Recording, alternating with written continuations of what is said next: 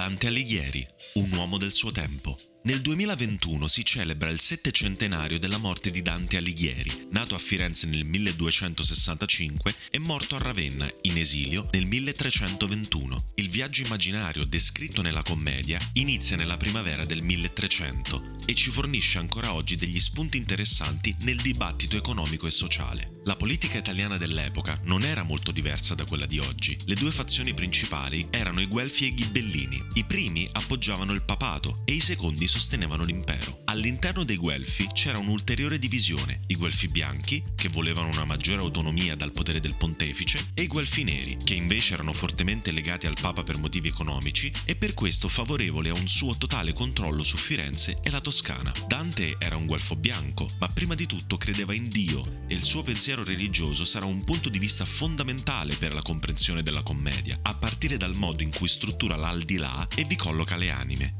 Sebbene ispirato da questi forti principi religiosi, l'aggettivo divina non lo aveva scelto lui. In principio fu la commedia, proprio perché vi si racconta la commedia umana, nel bene e nel male. Fu Giovanni Boccaccio, nato nel 1313 e anche autore di una biografia su Dante, a dare alla commedia l'appellativo di divina, per sottolinearne la natura teologica. L'autore del Decamerone, altro potente e moderno ritratto della commedia umana, con una cornice oggi molto attuale, La peste del 1348, lasciò in eredità ai posteri quell'appellativo, che mai fu così azzeccato.